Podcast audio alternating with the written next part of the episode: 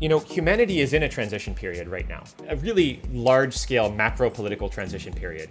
And again, I like to zoom out, right? I think that that's kind of what helps me keep my sanity here, to remember that this is, technology serves a higher cause, right? It's never about technology. Technology is not the end of anything, right? Technology is a means to an end. And in my case, as I've said a couple times in this call, technology is very much a means to moving the needle for humanity and hopefully building a better world.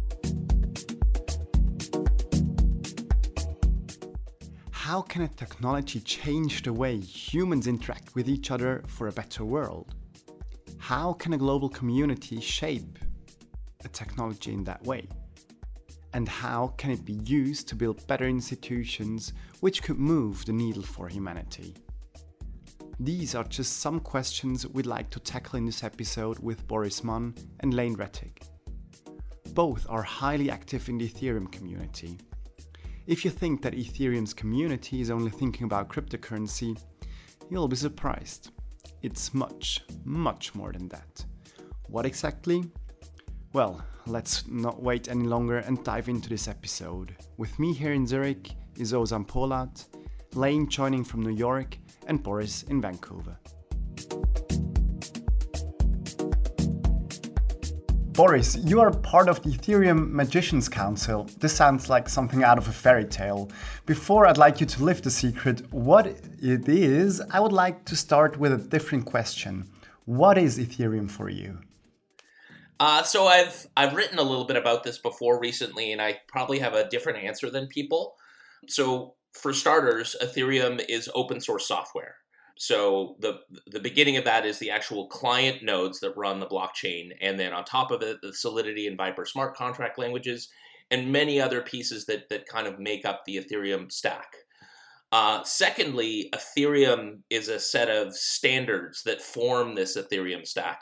That's one of the really big strengths of Ethereum, is that, in fact, in many cases, it goes standards first, which is very different than other open source software that only has one implementation. Ethereum is also hundreds of public and private chains that use the Ethereum stack. And finally, Ethereum is a global public blockchain with chain ID 1 and network ID 1. So that's it for the technical part of it. And of course, Ethereum is a global community of people that believe that we should have programmable blockchains and that they're useful as a piece of Web3 for all sorts of use cases. Lane, I'd like to know, what is Ethereum for you? Yeah, I really like this question. I think Boris gave a really excellent answer. I've read what Boris wrote about this. I think that you call this something like the governance stack or the Ethereum stack. Is that accurate, Boris? And that's definitely informed some of the stuff that I've shared as well on the topic of governance. I think I like to start my governance talks by addressing exactly this question, right? When we talk about governing Ethereum, like, what are we governing, right? So it's all the things Boris mentioned, and each of them I think necessarily needs to have a slightly different approach to governance and maybe a different set of stakeholders, et cetera, et cetera. Just as another example here, Ethereum is also a trademark, which is owned by the Ethereum Foundation. Yeah, very good point. And so maybe that needs to be governed slightly differently than, you know, this particular code repository or that particular data structure, et cetera, et cetera. I do want to give a very different answer, though, in a slightly different context, which is kind of the social side of Ethereum. And so the way that I conceive of it is the following.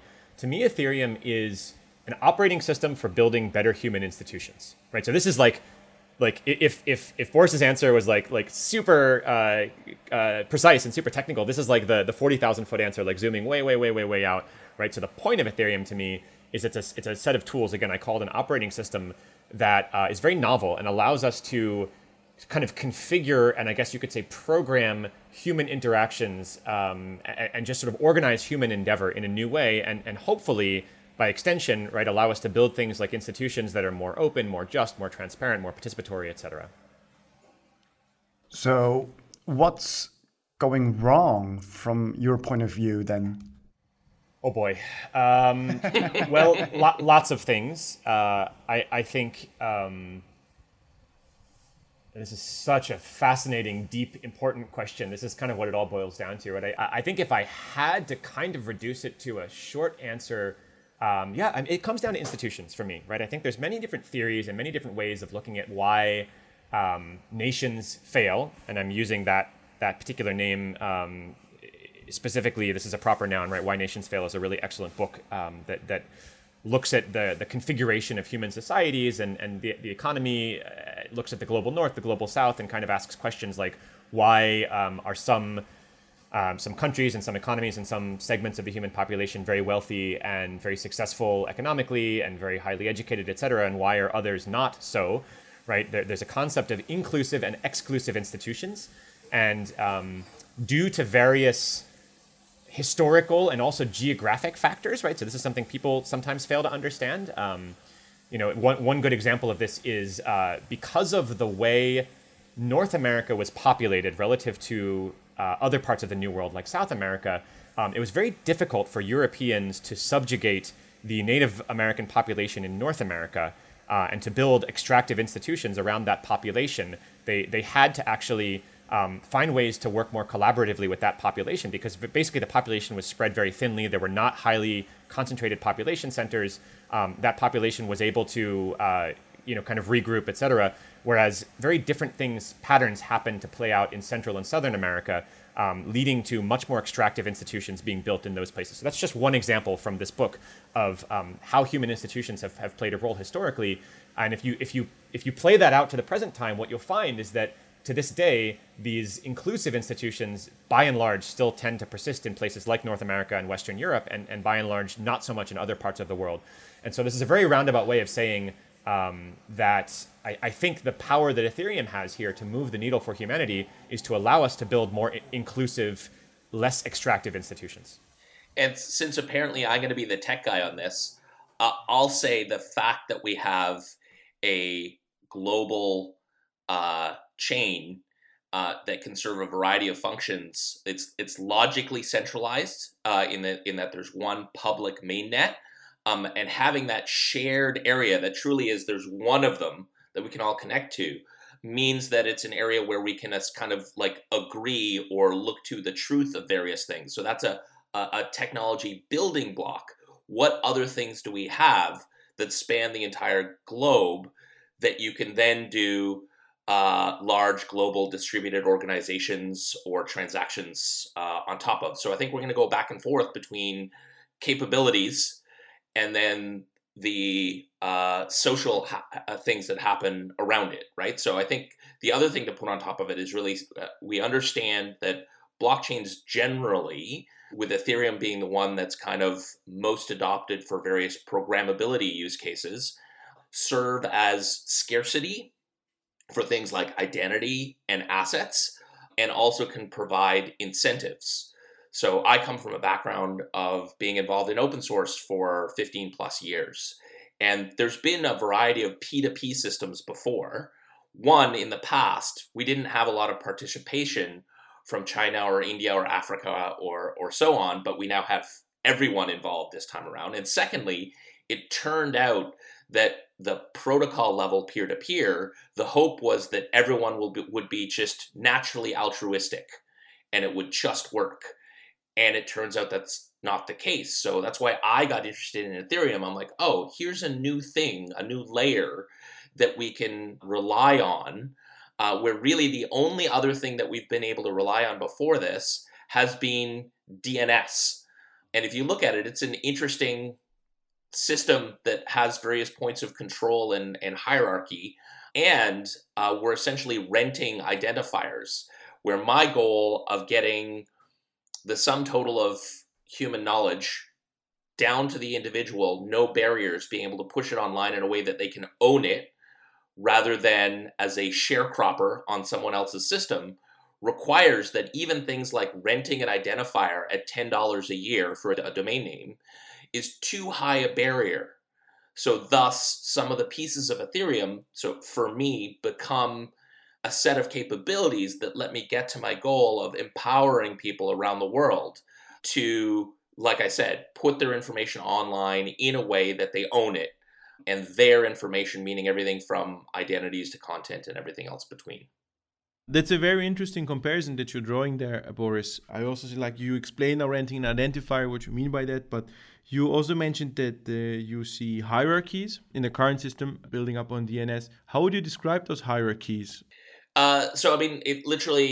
It works. Someone runs the top level domain, .com, and I could go and register lanesucks.com. And someone else could then, or Lane could decide that he doesn't like that. And he might be able to take me to court and actually take that domain from me. So that's a contrived example. So think again of top-level domains that are rooted in a country, .ca, .de. I tried to register BorisCoin.ca, and it turns out the Canadian registry doesn't allow you to register domain names with coin in it. I'm like, weird, okay. So ultimately, there's a hierarchical system of the Internet Corporation for Assigned Names and Numbers. It's something that can be taken down. Permissionless is the wrong word here, but essentially, like, again, there's barriers, and part of those barriers are economic. So these various registrars then charge money of varying amounts to post it. And I'm all about lowering those barriers to entry, in part with technology and protocols. And then on top of it, the social systems that have to form around those technology and protocols. I like the last point you made there, Boris. I was going to jump in and say what I find so fascinating about this is that DNS is literally a hierarchy. Like, it is a hierarchical technology. Yeah. It's built, you know, in a series of tiers. Like he said, there's kind of root servers and providers, and, you know, kind of each level below that is tiered below it. But what's so fascinating to me is how this technical data hierarchy maps to a social hierarchy. And this goes to Boris, your last point about accessibility and charging fees. You know, ICANN, the organization you mentioned, the Internet Corporation of Assigned Names and Numbers that sits at the top, happens to be a large, I believe it's a for-profit corporation headquartered in California. You know, and those of us at the bottom trying to register boriscoin.ca or lanesucks.com are just ordinary, you know, individuals. And so how do we, I think a lot of what's central to the Ethereum movement, the social piece of it, the Bitcoin movement, you know, kind of cypherpunk roots that we have here, is turning that around, right? Like a great example here is going from surveillance to surveillance. Surveillance in French literally means to observe from above. And there's this concept of surveillance, which is, no, we're going to observe from below. We're going to observe the observers. So how do we kind of turn those hierarchies upside down? Yeah, I like that image a lot with like surveillance and surveillance. It's great, and I really like also that you drew the comparison to the internet as we use it today. And the blockchain space gets a lot of times compared to the late 90s, early 2000s days of the internet, with the .com boom and everything, out of which a lot of pioneering projects actually did not make it.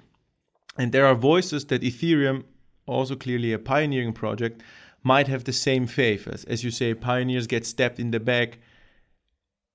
How would you feel if such an outcome would happen? It's not going to, and it's actually the completely wrong analogy. So did a lot of open source project from those days not make it? Let's look at some examples. Linux, is it still around? It got started in 1991. Let's think of another one. The Apache web server, 1993, still around. MySQL, 1995, still around. That last one is actually super interesting. Still around, had a commercial corporation form around it. That commercial corporation got purchased by Oracle, which is traditionally not seen as a good actor in the open source space. And so it forked, and now it's known as MariaDB. I feel very, very confident that right now, the Ethereum stack is the most powerful, most complete, and most composable system. And so from an open source software perspective, I think those components will continue to live on. That doesn't mean that the code might fork, and it might mean that various chains that run on the Ethereum stack, including Ethereum mainnet, might fork. But again, you know, in case you miss it, I actually said Ethereum already runs hundreds of public and private chains. So if you look at chainid.network, it's a project that I help a little bit out with the website, but Pedro from WalletConnect and Ligi, who works on the Android Wallet client, among many other things. And it's trying to be kind of like an ICANN saying, hey, if you're going to launch a new public chain, please register your chain ID and your network ID so that different systems of the Ethereum stack understand which chain that they're connecting to. Those are just the public chains. And if we think about everything from, you know, Lane might actually have an Ethereum stack powered chain on his laptop that he uses for development, right? That's the Ethereum project. If we take that analogy and we fast forward 20 years, I'm very positive on the state of the Ethereum stack at that point. Boris, thanks for sharing chainid.network. I literally just pulled it up in another browser tab and took a look. There's 40 or 50 networks listed there. That is really cool. Like, I have not heard of almost any of them. You know, there's a Nepal blockchain network on that list. So massive shout out to Nepal blockchain network. You guys rock. You guys are keeping Ethereum alive as well in your own way. I agree with and identify strongly with what Boris is saying. I would just add a tiny bit, which is that this goes back to the first question we talked about, which is like, what is Ethereum? Well, I think that, you know, the existing data structure that we call the Ethereum mainnet today may be forked, will likely be forked many times, may not exist in 10 or 20 or 30 years, but that is only one aspect of Ethereum, right? I think that in some way or another, and likely in very many exciting ways, Ethereum as a project, as a concept, as a meme, as a code base, as an open source project is here to stay. And I think will grow and develop in 1,000 exciting ways. There's all kinds of exciting things being built on top of Ethereum today. And that is the beauty of open source projects, right? Is that they're permissively licensed in general and they're composable. I think a really awesome example of this is BSD, which powers OS X and I think maybe even the iOS stack as well. So it's in like billions of devices around the world today. Who knows? Maybe Ethereum will, you know, similarly power, you know, commercial architecture in the future. I guess only time will tell. It's I really like the good point, Boris, with all the stating all the years and all the projects. One can't argue with that. Kudos, chapeau. Obviously we can think of applications on top of them that didn't work, and they didn't work because it was a context of the world at the time.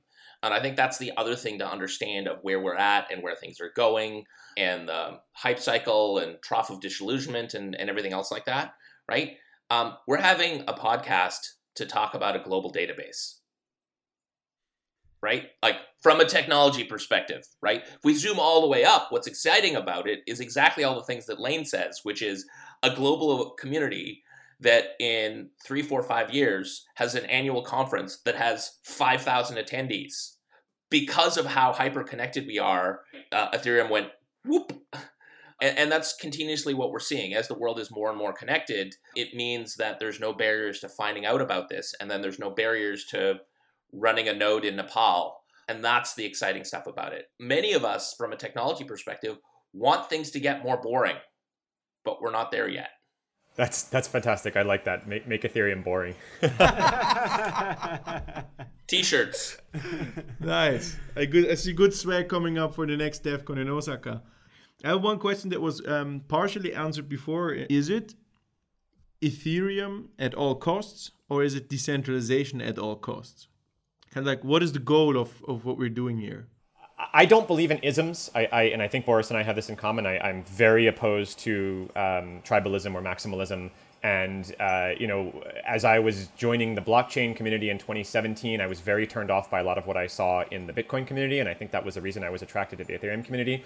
It's not anything at all costs. It's about many things, right? It's about moving the needle for humanity along the lines that we discussed. So I know that, like, my life's work personally is hopefully building better human institutions and more inclusive institutions and lowering barriers to entry, like Boris said, and trying to open up economic opportunity to people everywhere who don't have the same set of opportunities that we have. So that's really what it's about for me. At the end of the day, it's not about Ethereum. It's not about...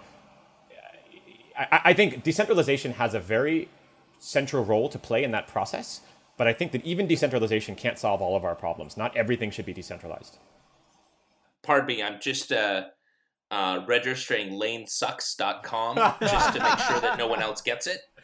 Lane, we'll talk later about some sort of TCR or staking process so we can decide where it points. It's okay. I registered BorisSucks.ca an hour ago. I registered PedroSucks.ca just for you, Pedro, out there. Boris. Again, also for you. I know it's a little bit like it's a no. Radical question one could say, but is Ethereum and then we go down to the question of what is decentralization and other things like that, right? So, what I'm working on now, after kind of 9 months on working on core Ethereum and community work, is adding more pragmatism to the developer-focused tools. What we've seen is a lot of people saying, you should use Ethereum or other decentralized tools.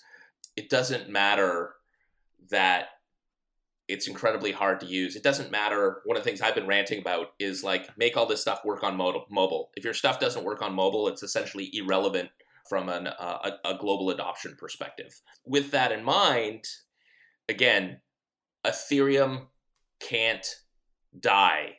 It's open source software that has under a number of different open source licenses. It has a global community of people working on it. Ideas from it will be taken and remixed and put into different things. And many of the principles and technological basis of those things support varying forms of decentralization. In part, what I look at with decentralization is a lack of barriers, high access, easier how-tos in how to run a local node in Nepal or other things like that. And so I'm very much aligned. I spent a lot of time fighting for open source licensing. And I think that fight has moved on to additional items that, just because you're running the Apache web server at Facebook, maybe it's not a great idea to have all your content on Facebook and, what is the license around your data? So as always, as we solve one layer, we go to the other layers and start thinking about, we need to make this easier, right? So there's one layer, DNS isn't going away anytime soon. And so we need to be pragmatic about linking things into that Web 2 layer of domain name systems, as an example. What other layers can we take on? I'm here at home and I'm connected to an internet service provider. I recently switched from one of the small number of large corporations that that own the infrastructure in Canada. And because we have the Canadian Radio and Television Communications Organization, they made sure that there was open access, that third-party providers could run on top of that existing infrastructure. So to align with my beliefs of how the world should evolve, I switched providers for that. So in the same way, unless we have viable alternatives to run things locally, to run things in a decentralized, to form a co-op, to run software together that's as big as something like Facebook or as small as a bank, then that's something we should strive to keep doing because that's part of the way that we as humans can align and work together. So that long answer says it's not Ethereum at all costs. Ethereum embodies a best path to a bunch of things, and there's awesome people working on it, so you can get the scale of being able to collaborate with more people, and thus it's a good system to be able to build and experiment on top of that gives you options. I like that, Boris. I just want to add a tiny thought that struck me as you were sharing your answer a moment ago. I spoke about decentralization from the perspective of inclusivity and accessibility. You mentioned, I love this line, Ethereum can't die. And it just reminded me of what happened in 2016. This is a bit before my time in the community. But I think that, between the DAO hack and the Shanghai DOS attacks, et cetera, many people thought that Ethereum would not survive that year. The blockchain was really struggling, I think, at a few points to kind of stay alive and keep producing blocks reliably, et cetera. And I think that in large part it survived because of decentralization, because there wasn't a central host or a central company or a central person to come after to do a DOS attack on, as one concrete example. And so this speaks to decentralization from a different perspective, which is about anti-fragility and just survivability, I think. Lane, you said you joined the blockchain space in 2017, and now you're an Ethereum core developer. First, how come this happened so fast? And secondly, what exactly is an Ethereum core developer? I wrote a Medium article about both aspects of your question here, which, if possible, it'd be great to kind of share in the show notes as well, so people can get a bit of a deeper perspective on it. Yeah, I mean, I guess my story is that when I discovered Ethereum in 2017, it was an aha moment for me, as I'm sure it was for Boris and many of us in the community. And there's a lot of reasons for that, but the one I'll highlight here is that it is the intersection of many things that I care a great deal about, that I'm deeply passionate about. So there's the technical aspect, the technical challenge. It is genuinely, as I believe Boris said a few minutes ago, one of the most interesting technical projects on the planet today. There's a fascinating social aspect to it that touches upon things like law and legal theory and political science and philosophy. There's clearly like an economic and financial piece to it, et cetera, et cetera, et cetera. There's all these kind of things colliding together. And it was that sort of intersection and that interdisciplinary nature of the project that excited me about it so much. The beginning of my Ethereum story was DevCon 3 in October of 2017 in Cancun. I attended that conference on a whim, sort of. I didn't really know much about Ethereum at the time. I went down as a volunteer, and I was very fortunate to, I guess, because I was there as a volunteer with the Ethereum Foundation, who was, of course, organizing and running the event. I met many of the stakeholders, participants, directors, et cetera, of the Ethereum Foundation at that event. And Pedro, of course, the stakeholder. Yes, of course. I don't believe I met more at Boris at that event. Unfortunately, Boris and I met later. And, went home and kind of thought about it, but was feeling really fired up with energy and excitement about the project, and reached out and said I was interested in getting involved in core research and development. Was totally unprepared to do that, but was excited by the things I had seen and learned at DevCon. The foundation kindly offered me a job shortly after that. And it was really just a head over heels, tumbling down the rabbit hole. I think that the real answer to your question is the permissionless nature of the project and the ecosystem, as well as the warm, open, welcoming nature of the community. It's a combination of those things, and I wrote about that in the article that I mentioned, and so I do encourage other folks who are interested in contributing to Ethereum. There's 1,000 ways to do so, to read that, and it gives some tips and pointers on specific places to get started. In my case, I happened to meet a couple people. Casey Ditrio was one of them, and learn about a particular project called the eWASM project, which is an initiative to build a WebAssembly-based smart contract engine for the future of Ethereum that really excited me specifically because I was a web developer prior to getting into Ethereum. And again, it's an open source project. It's permissionless. Casey and several others kind of opened the door and said, hey, jump into this. Here's 3 or 4 things you can get started with if you're interested in contributing. One thing led to another. And I don't know, I began joining the core devs calls, taking notes initially, right? Just literally that was my role for the first 6 months or something. And over time, building up a body of knowledge and slowly gaining the confidence to contribute. So again, it's permissionless. So dive in and add value where you can. That's my story. All right. So that's writing a Medium article, volunteering, and taking notes. That's how one becomes one of the chosen few. I don't agree with the chosen few. I don't think there's anyone choosing. I want to reemphasize this point that it is this sort of permissionless commons. I think Boris can probably speak to that as well. He's another champion of this. Yeah. So let's just kill that entire phrase. Here's the secret: do work. That's it, right? Remember, we're talking about this at the layer of open source software. So this is not new. This is not different. One of the challenges that I've had is a lot of people coming from other domains than software, from finance, from economics, from other systems, who have had zero exposure to open source software and the norms within those systems, or even people who are software developers but had not previously kind of engaged with open source software communities. And it's in fact one of the things that gets people super jazzed once they experienced it, right? They're like, you mean I can just do stuff? I can help? And then other people somewhere else in the world will give me feedback? One of the things that open source has come to mean is in fact a way for a distributed group of people around the world to work on projects together.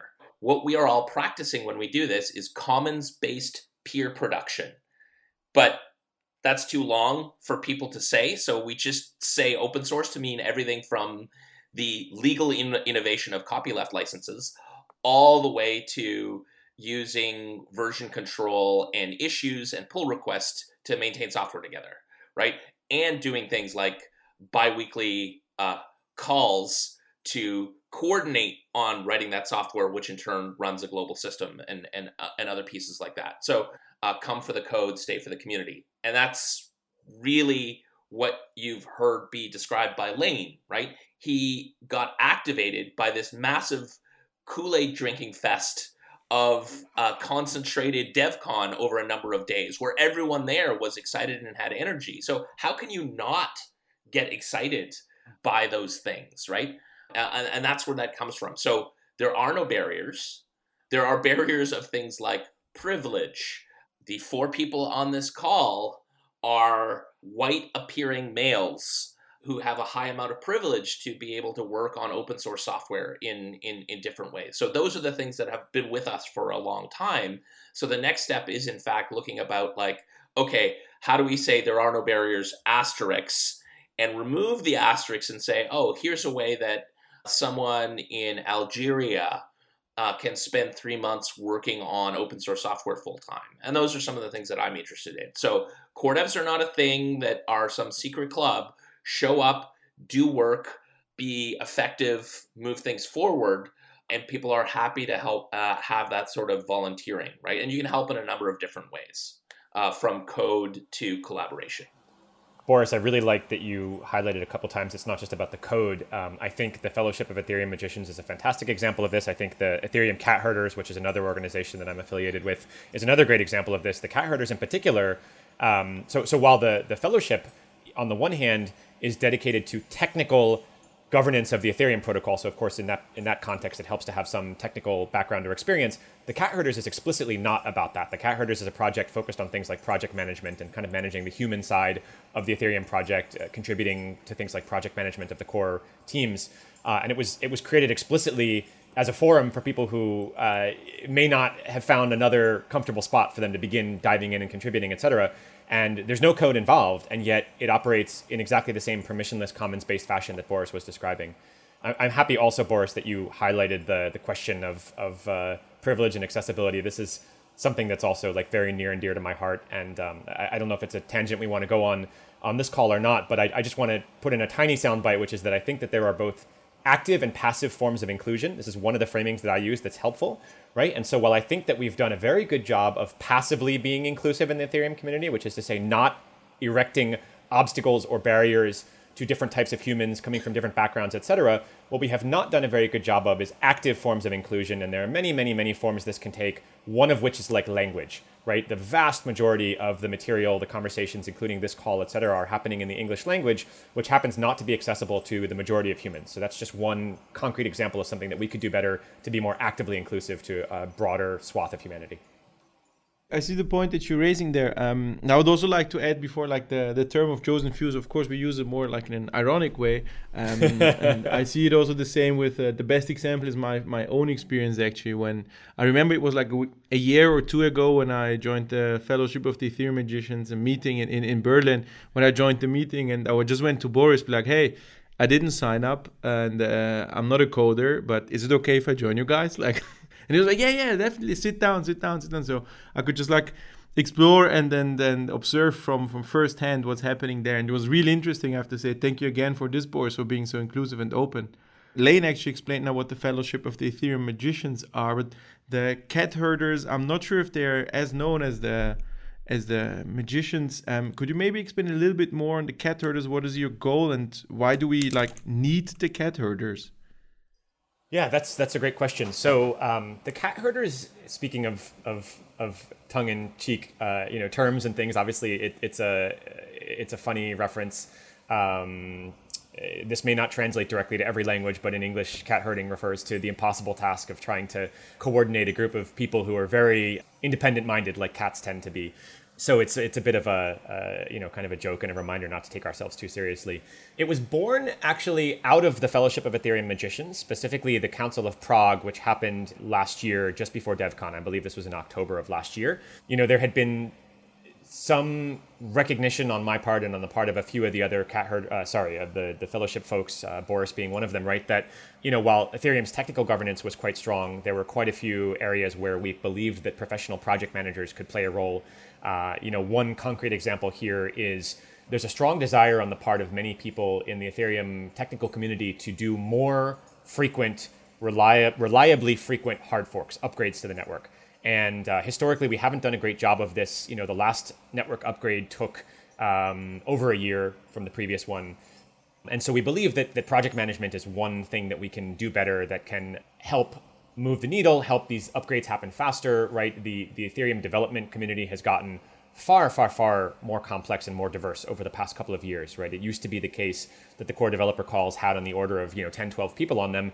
That number is now as high as 40, 50, even in some cases 60 plus people, because there's many teams around the world contributing. And so it seems natural that there's a coordination role there. So that was part of the motivation. Another part of the motivation was, as I said a moment ago, that there are many capable, motivated, excited individuals who want to contribute to the Ethereum project, but who, for various reasons, they don't want the first thing they do to be rolling up their sleeves and writing code. And so we wanted to kind of have a platform for those folks to begin adding value and contributing. And that's happened in a really exciting way. Just like the Fellowship of Ethereum Magicians, the Cat Herders is this decentralized thing. There's no person or group of people who control it. There's no company or foundation or anything that controls it. Is really a permissionless, peer-driven commons, as Boris was describing. It's grown organically. It's a group of anywhere between 5 and 20 individuals on any given day who coordinate organically. We have regular calls. 100% of the Cat Herders operations are fully transparent, right? Everything is done in open on GitHub, and everyone in the community is free to join the conversation on channels like Gitter to begin contributing to the pull requests on GitHub. Boris is a great example of this. Boris learned about the Cat Herders and dove in and began throwing a bunch of really helpful pull requests issues into the GitHub repository. And as well as contributing and helping respond to issues that were coming in. Yeah, and I mean, if I may ask a question of Boris as well, I would actually love to hear a bit more about the history behind the Fellowship of Ethereum Magicians, how that happened in the first place, because I think that's a really fascinating story as well. Yeah, so, and maybe this is a good starting point to say, so if you think of loud-talking, extroverted, tweeting, medium-writing Lane as a face of the Ethereum Cat Herders, that's actually an error or a mistake that needs to be fixed with Ethereum Cat Herders, but humans have a hard time doing that. So in the same way, because I rolled up my sleeves and I got involved and I did a bunch of work with the Ethereum Magicians, people are like, oh, Boris, you're in charge of Ethereum Magicians. I'm like, nope. In fact, I didn't even create it, right? So that was Greg Colvin and Jamie, who started that at ECC in Paris last year. And then I heard about it. There was talk on the Ethereum Magicians Forum, which is what I found. And actually, interesting story. I looked around. I tried to engage with the Ethereum community. I got onboarded into the Ethereum community locally here where I am in Vancouver by Bob Summerwill. He used to work for the foundation. He worked on embedded systems and the C++ client. And this was in 2016. And I'm like, oh, this is super exciting. I'm gonna get involved. But then I looked online and went, where does the community hang out? And it looked like, in fact, Reddit was a spot where a lot of this stuff happened. And Bob pointed me at some stuff. And, I was excited. And I'm like, oh, I'll dust off my old Reddit account. And I tried to post. And I couldn't, because of the moderation rules. I'm an old guy who's sort of pre-Reddit, and I'm like, okay, well, I guess I can't post there, so I'm not very excited. It kind of sucks. Okay, and then I found the Ethereum Magicians Forum, and I'm like, I can sign up and I can post. Amazing, I love it. There's other people who want to do stuff here. Great. And so that's in many ways how I got activated into truly working on the Ethereum community was with the Discourse forum that powers the Ethereum Magicians that Jamie runs. So I saw that there was this talk about doing an event in Berlin, and I said, hey, coming from my open source background, the way to get involved is you help, you do work. And I said, I've kind of done a bunch of events. I'm going to be in Berlin this summer. Who's on the ground there? I'm happy to help. And this really came, in fact, after another in-person meeting. So I think we can't discount the activation energy of meeting people in person in different ways, which then helps with the remote interaction. So Lane and I have a number of shared context from meeting in person that means that our online interactions can be a lot better, right? And I can say, hey, sorry, Lane, I was a little grumpy when I shut you down in that one Cat Herders issue, but I dealt with too many of them. And Lane's like, oh yeah, okay, he has a picture of me in his head. Anyway, so in Toronto, I participated in the Wallet Unconference that happened outside of EdCon. And I just took a bunch of notes and I tweet stormed it. Boris, so I remember you sitting in the front row there, like diligently doing, you know, all the details on Twitter, which is, I found it funny because it's something I had done previously, and that was really cool that you did that. Right. And then that got us into the Magicians. So Magicians, it's a forum. It's a forum that was designed to be more transparent, to be help with collaboration. Long form forums is better than a tweet storm or a Gitter chat log. You've got threading. You can actually write long form, so you're not blocked. Like, oh, all that content is over there on Medium, but really I just want to like write a bunch of things that are technical or organizing wise, and I can put that here. So lower barrier to entry again. And the goal of the Magicians from when Jamie and Greg started it, they started it in reaction to a lack of transparency in some of the operations in the Ethereum community. Some decisions got made in a private Skype channel, and they just kind of then got communicated. And the question was, well, where do we talk about this stuff? Where can we track where this happens, right? Our goal is to improve the standards, the technical specifications of Ethereum. And we think that a forum... It's not a membership-based organization. It's based on doing work. But here's a default spot where people can work on specifications and implementations and on working together. So not research, which is ETH research, which is fantastic, but rather that space in between specifications, implementations, and, hey, I have this problem. Does anyone else have this problem? Hey, I think I want to do an event in Berlin. Who else wants to sit down and talk about nerd standard stuff? And that was the background for that. I might self-identify as I participate in the Ethereum Magicians, or I help out with the Ethereum Magicians, or even I was the lead organizer for the Berlin Council last year, right? So people have roles and they have responsibilities, because if you stick up your hand and say, you know, I'm going to do a thing, that's important. Otherwise, nothing gets done, right? That's not hierarchy. That's not anti-decentralized or anything. It's just how humans get work done. But the important part is to understand that it's not a membership-based organization. No person can say, the Magicians think X. You might say, this group of people that have signed a petition who happen to participate in the Magicians Forum. But that's hard to shrink down onto Twitter, obviously. But that kind of nuance is in fact really important, because people look at it and again, they ask like, who's in charge and a bunch of other things like that. It's like, well, people have control over various resources and there's some working rules. And so far we haven't created any other rules, and let's see how it evolves. So the Ethereum Magicians was founded by Greg and Jamie to really gather together people who are interested in improving the technical standards of Ethereum, to have open discussion about the Ethereum improvement proposal process, and as a place to gather to collaborate more effectively, whether it's on creating standards, doing events, or tackling some other aspect. It became a platform where non-coders were comfortable participating and saying, I want to talk about education, or I want to talk about funding, a huge topic on there, obviously, right? Which are not standards-based topics. But because there was no other spot to have that discussion, those are all things that Magicians is seen as a useful platform to have those discussions. Just two quick things I want to add, Boris. That was really an awesome answer. Thank you. The first is this came to my mind as you were describing the Magicians. I believe this comes from IETF, Boris. You may know better than I do.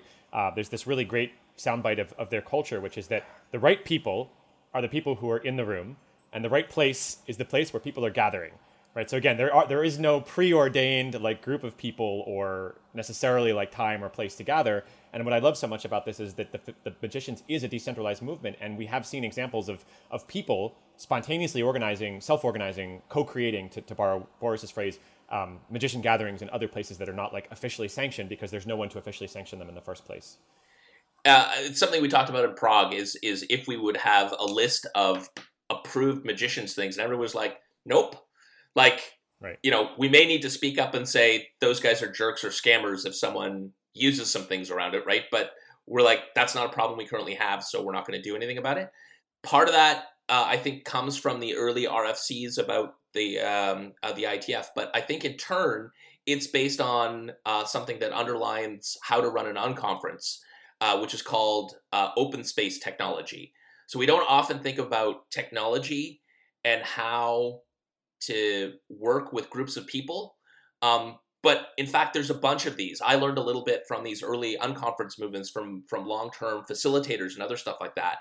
And Lane really mentioned this operating system for people. So it's interesting that we come back right around to that. So I've run things like Fishbowl, which is a particular way of having a discussion where you don't have a set of speakers. You kind of rotate out with the audience to really acknowledge things.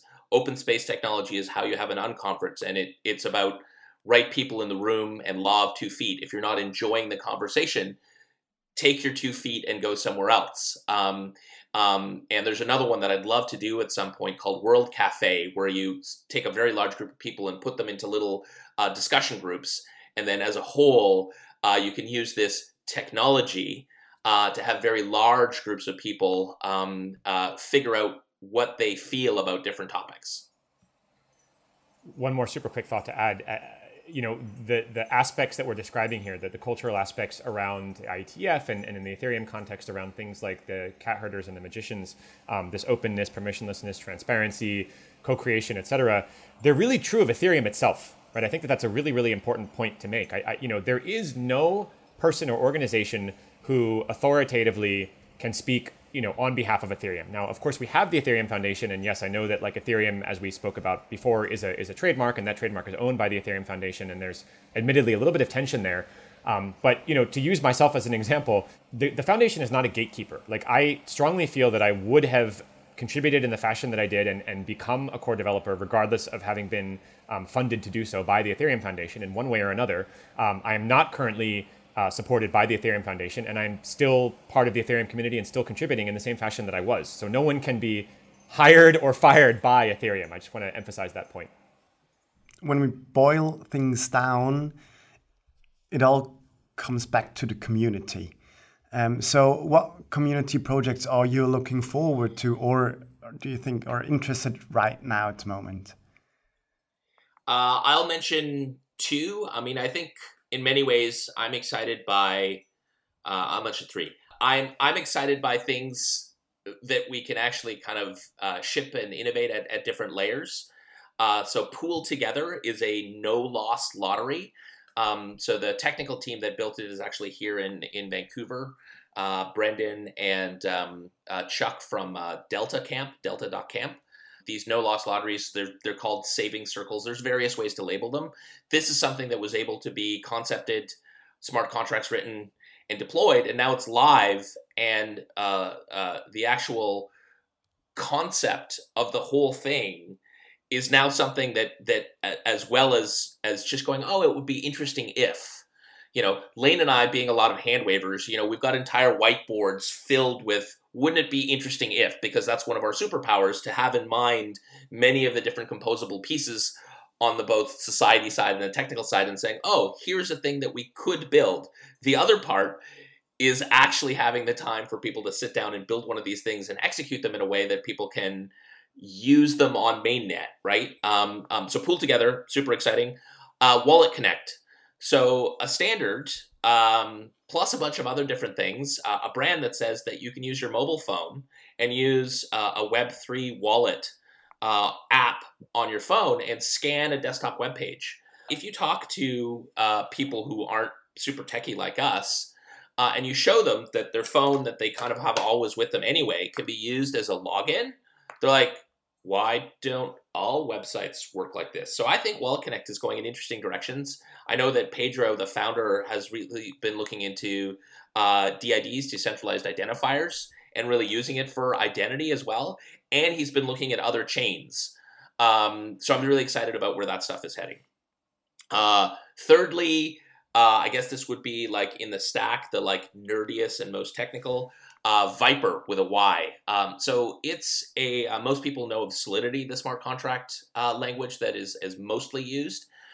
Most people that are developers are like, wow, this is really crappy. The nice thing about open source is, again, there's no barriers. A bunch of people said yeah, it's kind of based on JavaScript. We're going to write Viper, which is a Pythonic smart contract language that compiles to EVM bytecode. And it was inspired by, in part, the by Python and by some of the syntax of Python, and a design goal of being more secure and safe and reduced errors. So it's used for a lot of very critical smart contracts. So I'm excited about Viper. You know, all of these things are indicators from top to bottom of a healthy community that can ship things and add new things to the entire experience of what is the Ethereum community. Before we head over to Lane, I would really like to point out that it's the fourth time that we've mentioned Pedro now in this podcast. To correct my colleague, I think it's time to get him on the next one. Yeah, definitely. To correct Pedro, my colleague Miyoko. Yeah, to correct my colleague Miyoko when he said, like, if you boil it down, it comes down to the community. I think, like, if you really, really, really boil it down, it comes down to Pedro. You know, it's like. But Lane, I would really like to. Underneath the Ethereum stack is actually Pedro. Yeah, it's like him. Yeah, you know? it's Pedro's all the way down. Yeah. But I would really like to hear from you, Lane. What community projects are you looking forward to, or what do you think is currently very interesting? Boris, those were great answers. I'm a little bit of a Red Queen effect going on here. I'm like struggling to keep up and come up with other ones that you haven't already highlighted. There are many though. I'll give a shout out to two projects. The first is Burner Wallet, which I think many folks are probably familiar with. There's a gentleman named Austin Griffith who's been driving this project. It's 100% community-based project in the sense that it's gotten, it doesn't have a business model. It's very much kind of pre-revenue. It's been driven by grants and supported by various individuals, a Gitcoin grant, et cetera, up to now. It's a really, really, really exciting project that I think addresses one of the most important points in Ethereum, which is things like onboarding and user experience in general, right? So it's if you open the URL xdai.io in any web browser, any mobile browser, it immediately loads this this awesome piece of wallet software, which is obviously web-based. It instantly generates a key, an account, and you can because it's running on the xdai sidechain, you can instantly and basically fee-free load it up with a stablecoin, right? So it's basically effectively kind of cash in your pocket. It's been used at a number of large-scale events, including ETH Denver and ETH New York this year, where it was the primary means by which people were able to purchase their lunch from food trucks, things like that. Really, really exciting project and very worthy of community support. The other one is called OMI. That stands for the Open Money Initiative. So this is led by a gentleman named Alejandro Machado and a couple of other individuals as well. Also supported by grants, and what they're trying to do is they're doing work with the refugee population from Venezuela. So Alejandro is Venezuelan. They've been in Colombia on the border, interviewing migrants and refugees, trying to understand how people use money, how people move money around right now. It's very important research, which has implications way beyond Ethereum. It is really, the way I phrased it to Alejandro, and I'll say the same thing now, is like, the work that he and his team are doing is what gets me out of bed in the morning, right? It's what makes me feel that the work I'm doing at a very low level of the Ethereum stack has value to real humans in the world and is really solving real human issues and addressing real human crises. Interesting. Shout outs to Alejandro for this. I would like to speak about another project from a community. Actually, it's from you, Lane. One of your projects is Ethereum. There you want to build a community which is exploring how new technology and new ways of looking at the world can have a far-reaching social, political, and economic impact.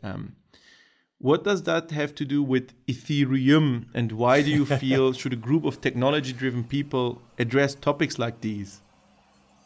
Yeah, I'm glad you mentioned it. So Ethereum is a project that I launched at DevCon. What are we on now? DevCon 4, so DevCon last year in Prague. And it is yet another open, permissionless, peer-based commons project. So again, this is not a project that I own or control. There is a discourse forum that you can access at ethereum.org. That's etherean.org. I began feeling last year that I wanted to write a book. And to be completely honest, I'm still figuring out exactly what that should look like. I've put quite a bit of thought and effort into it, but still very early stage project, and I've been very, very distracted with a number of other things.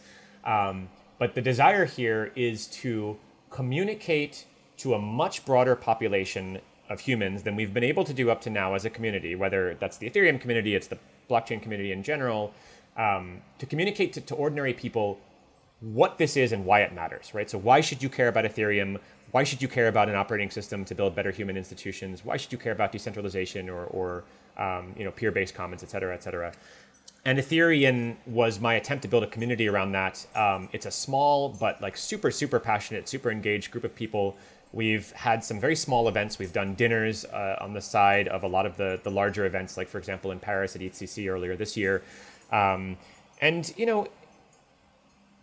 I guess the way I would describe it is to say that, humanity is in a transition period right now, right? A really large-scale macro-political transition period. And again, I like to zoom out, right? I think that's kind of what helps me keep my sanity here, when I have my sleeves rolled up and I'm working on very low-level pieces of technology, to remember that technology serves a higher cause, right? It's never about technology. Technology is not the end of anything, right? Technology is a means to an end. And in my case, as I've said a couple times on this call, technology is very much a means to moving the needle for humanity and hopefully building a better world for many people, more inclusive, et cetera. If you zoom out, you'll see that, we as a species have transitioned a small number of times, right? Originally from a hunter-gatherer society to an agriculture-based society, and then again from an agricultural society to an industrial society. And those transitions, happened thousands of years ago and played out over many, many, many hundreds of years, many generations. But like everything else, the speed of change is getting compressed and becoming much faster. And so we're now in the middle of yet another transition into an information age, which is based on technology. I'm an avid fan of the show Black Mirror, and it paints a dystopian future, and it shows that if we steer the course slightly in the wrong direction, or we kind of fail to recognize some of the risks that we have before us with respect to the technologies that we're building, we veer off in that direction, and before we realize it, it's too late, and we end up in this kind of terrifying dystopian future. And you see many concrete examples of this playing out today. One example of which is the way that technology is being used in China, in certain regions of China, to violate privacy and perform surveillance on huge portions of the population, et cetera. And in fact, ironically enough, there's even an episode of Black Mirror which forecast in large part some of what happened in China around the social credit scoring system, right? Which I think is quite dystopian. So to answer your question, Ethereum is a forum and a community where I'd love to discuss these topics, hopefully leading towards some quality writing that myself and other people can contribute, hopefully a book of some form, as technologists, as people kind of conceiving of and building this technical future. Just bear in mind these risks and ask ourselves these hard questions about making sure the technology is used for good. Lane, I'll put something on your reading list if you haven't read it. Social Architecture, Building Online Communities by Peter Hinchins. This focuses mainly on code-based communities and specifically ones that are licensed under the GPL. But I found it super, super useful. It's available on GitHub under Creative Commons.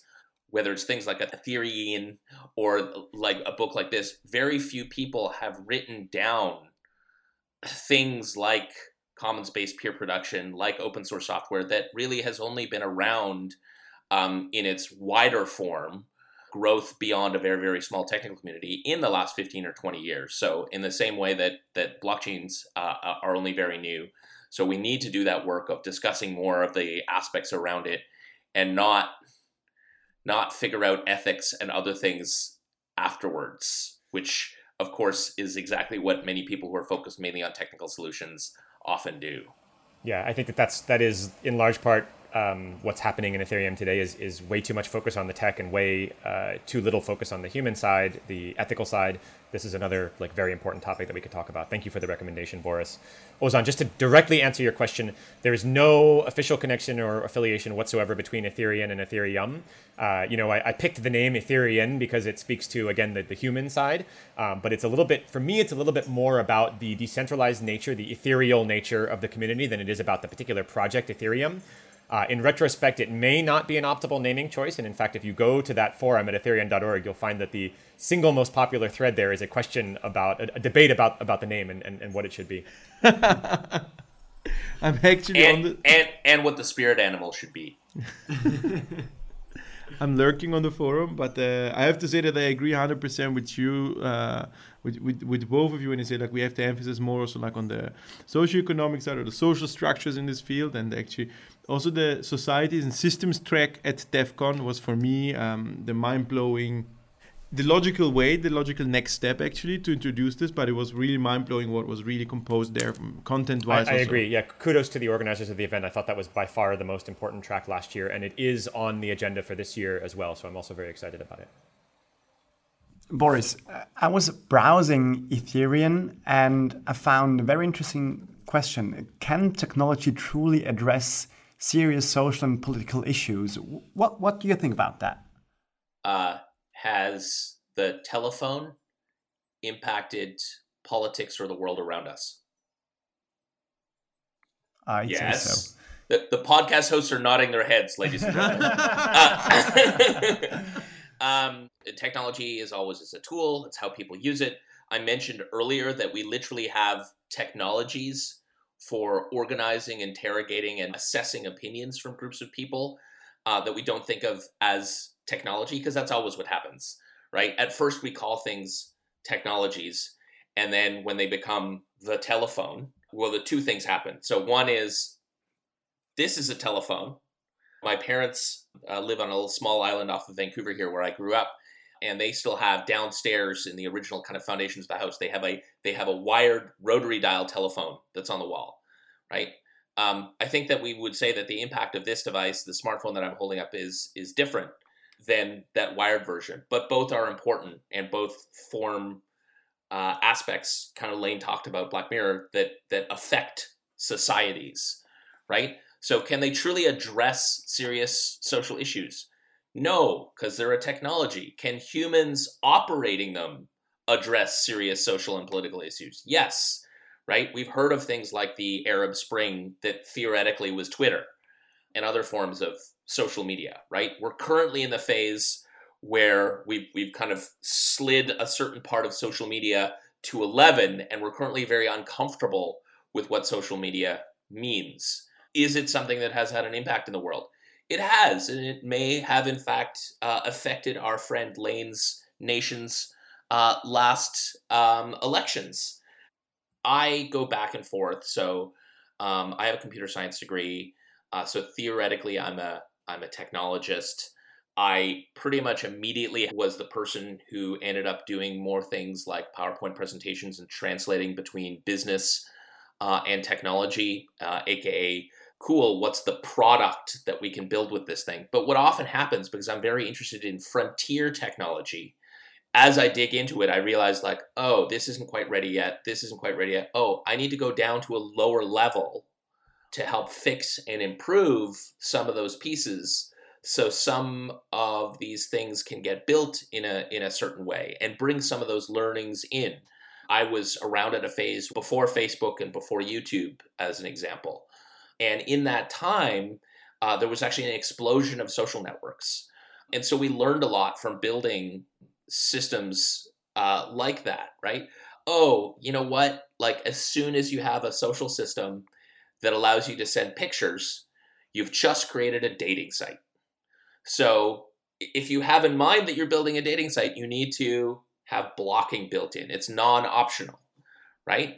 A technologist might say, oh, I don't need that feature, or I don't need that function. And if we look at it more holistically, we're like, it's actually a product requirement if you care about these attributes about a system and about protecting some of the participants in your system. And if you wait to add some of these things, here is what will happen. I want to give you an example. So everyone is familiar with Slack, especially the messaging system that's designed for businesses that recently IPO'd. And lots of people say, oh, it's just IRC. You know, it's crappier IRC, and they make a bunch of money, and I'm super grumpy about that. They have a free version. Anyone can create it initially. There's no barriers to creating a new Slack group. You can add as many people as you want, except The intent with which it was designed is that all of the people inside the system trust each other because their use case is using it for businesses and organizations. And it doesn't make sense to build, it's okay, we trust everyone in here. So they haven't built in some social tools that you need if you run an open community. So there was a bunch of scammers and spam and a bunch of other things like that. And a lot of people said, like, Slack, can't you fix this? And they're like, no, because we're building a system that's designed for this particular use case. It may not be a fit for you if you want to do those things. On the other hand, a lot of people are adopting Discord, which is a chat system built for gamers. So if anyone has spent any time in gaming, there's a lot of young people involved who are still learning social norms and don't care about getting in trouble for hacking and a bunch of other stuff like that. So very quickly, those gaming systems had to build a ton of social tools, being able to mod and block, giving different people different sets of permissions. And all of a sudden, we're like, great, here's a system that if you're trying to run an open community that have different levels of participants, it has all of the tools we need to run an effective and safe and friendly community, which we can't do because those tools aren't inside of Slack. So those base starting conditions will give you different groups of collaborations of different groups of people, which in fact are serious social and political issues. So those things matter, the design of those things matter, and we need to think about them. I'm currently okay from an ideological perspective using Discord, which is a proprietary piece of software designed for gamers that I literally can't pay them to host my software for me because it has an open API, which I can exit at any time and export all of my stuff. So just to give you another example that even thinking about the ideological basis of the license of the software you use is in fact a political choice that you're making. And if you voice them, if you, to quote Vlad, if you broadcast your stance on these issues, then other people can inform themselves of both the technological issues and whether they care about the social and political issues that sit on top of them. Wow, thanks for that. That was very insightful. Very long, but very, very insightful. Lane, I have one last question for you. Is there one piece of knowledge or advice that you like to share with our listeners? It's funny, I've been doing a series of interviews myself recently called Humans of Ethereum, which I'm going to release hopefully the first one this week. And I end with the exact same question. So I think it's a really excellent question. You got to ask the open-ended question, but it's disorienting to have the tables turned on me like this. Wow. I think I would say the following. So this is partly advice, partly a piece of meta-knowledge maybe. I think that what we collectively as a community have built in Ethereum and, you know, in the blockchain space to date over the past, you know, roughly 10 years is really incredible. I think everyone in this call and hopefully most of the people listening will agree that this is a set of technologies, but also a community, a movement, a set of values that without a doubt are going to transform the world and have already begun doing so, right? We've done a really, really good job on the technical side. I think that Ethereum is a really fantastic example. You know, it's up, it works. Say what you will about it. It's not super scalable. It's a little slow. It can be a little expensive, etc. But like, it's still processing 1 million transactions a day, which is really just incredible when you think about it. However, right, we have done a much less good job of thinking about the social side of things. And so this should come as no surprise to folks who, you know, have seen me speak about this or follow me on Twitter or any of these things. I'm on this like relatively lonely campaign here, although like I know that Boris agrees with me and I think that more and more people do, that it's time that we have a very open, honest conversation with each other and with the broader world about the social side of what we're doing, the social impact that this work is having and is going to have. And there are so many kind of nuances and you know, little nooks and crannies here to explore around, you know, legal questions and a lot of the stuff that Vlad has been thinking about and talking about, you know, how do we make Ethereum legible to regulators and is it compatible with legal systems around the world? There's the inclusivity stuff that we spoke about with Boris a few minutes ago here. There's the stuff we're talking about on Ethereum.org. There's the question of nation states and how do blockchains fit in? And I think Libra, you know, raises a really whole fascinating avenue of exploration here, you know, around consortiums of companies beginning to threaten the sovereignty of states and who should be in control of money and things like that. So the thought I have here is the following. None of these are new questions. None of them, right? These are all things that very smart, capable humans have been researching and thinking and writing and speaking about for many, many years, for decades, in some cases hundreds or even thousands of years, right? I've been reading things as far back as Plato and Aristotle, Machiavelli, Hobbes, etc., just to get caught up on basic concepts of things like political philosophy. So my deep request and desire is that we remain humble and admit the limits of our own knowledge, right? And rather than throwing the baby out with the bathwater and saying, screw the system, we're going to throw it all out whole hog, right? We make an effort to engage with the world and to learn from the experts and the folks who have done way more thinking on these kind of social, political, philosophical, economic, ethical questions than we have, and factor that into our thinking going forward. It's a very good answer. I would just like to, before we go over to Boris, for all the listeners, Boris is clapping. Before we go over to Boris, I hope you were able to prepare your answer now in the meantime. I would just like to quote Michael Jackson, Lane. And when he says, you're not alone, man. I mean, this is exactly what we're doing over here, actually. This is exactly what gets us going. Or to quote you again, this is what gets us up in the morning, actually. These questions that you've raised there, or these points, yeah. I'm really excited to hear that. Thank you. I feel a little bit less lonely. And Boris is totally, it's unfair here because he's had plenty of time to think about this because my answer was so long. Okay, Boris. You really had some time to think about your answer, but hit us now. It has to be really good, Boris. We're all waiting. No pressure, but what is advice you would like to give our listeners? Some more time. I'll repeat the question again. So, what is the one advice or piece of knowledge that you would like to give to our listeners? I would like all of the technologists and non-technologists, the coders and the non-coders, to understand that the choices that they're making about how to organize, how to build companies, what software they run, are in fact political and social decisions.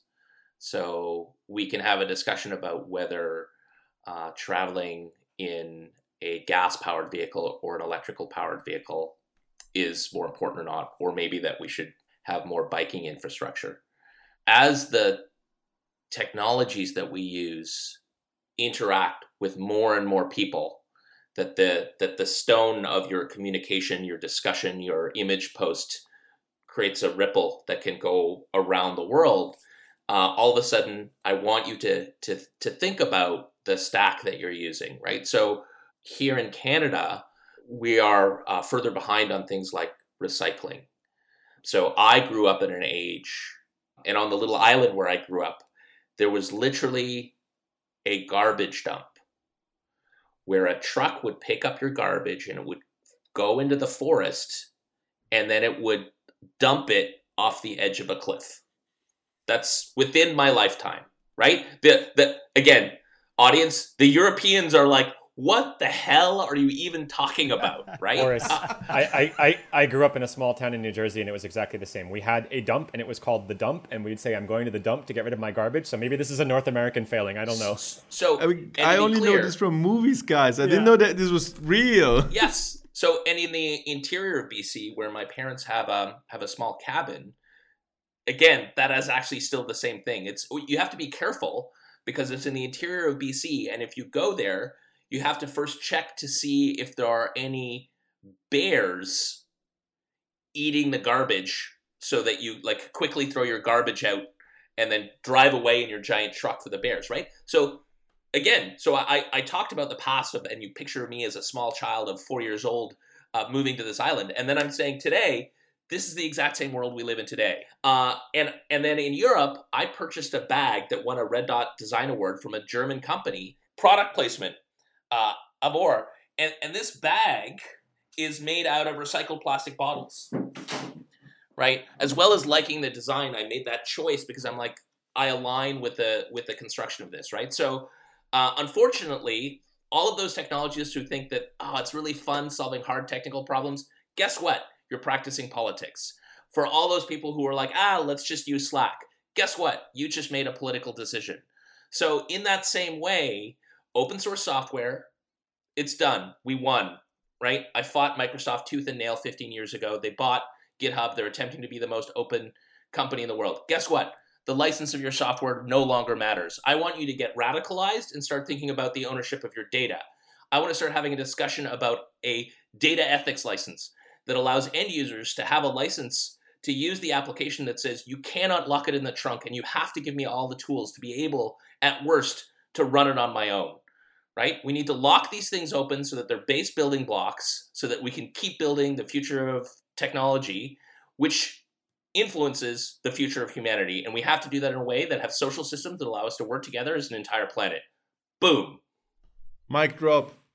Boris, my turn to clap for you. That was amazing. I just want to add as well, like this goes back to what I was saying.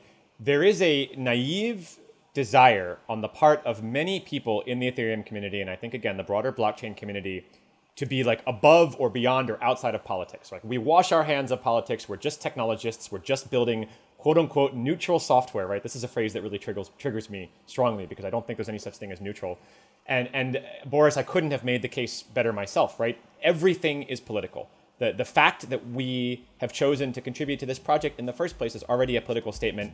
To put your hands up and say, I'm not practicing in politics, I know this is a paradox, that is itself a political statement. So let's embrace that and deal with it and make the most of it. And this, again, goes back to the social side. We have to just have an open, engaged conversation about the social, political side of what we're doing.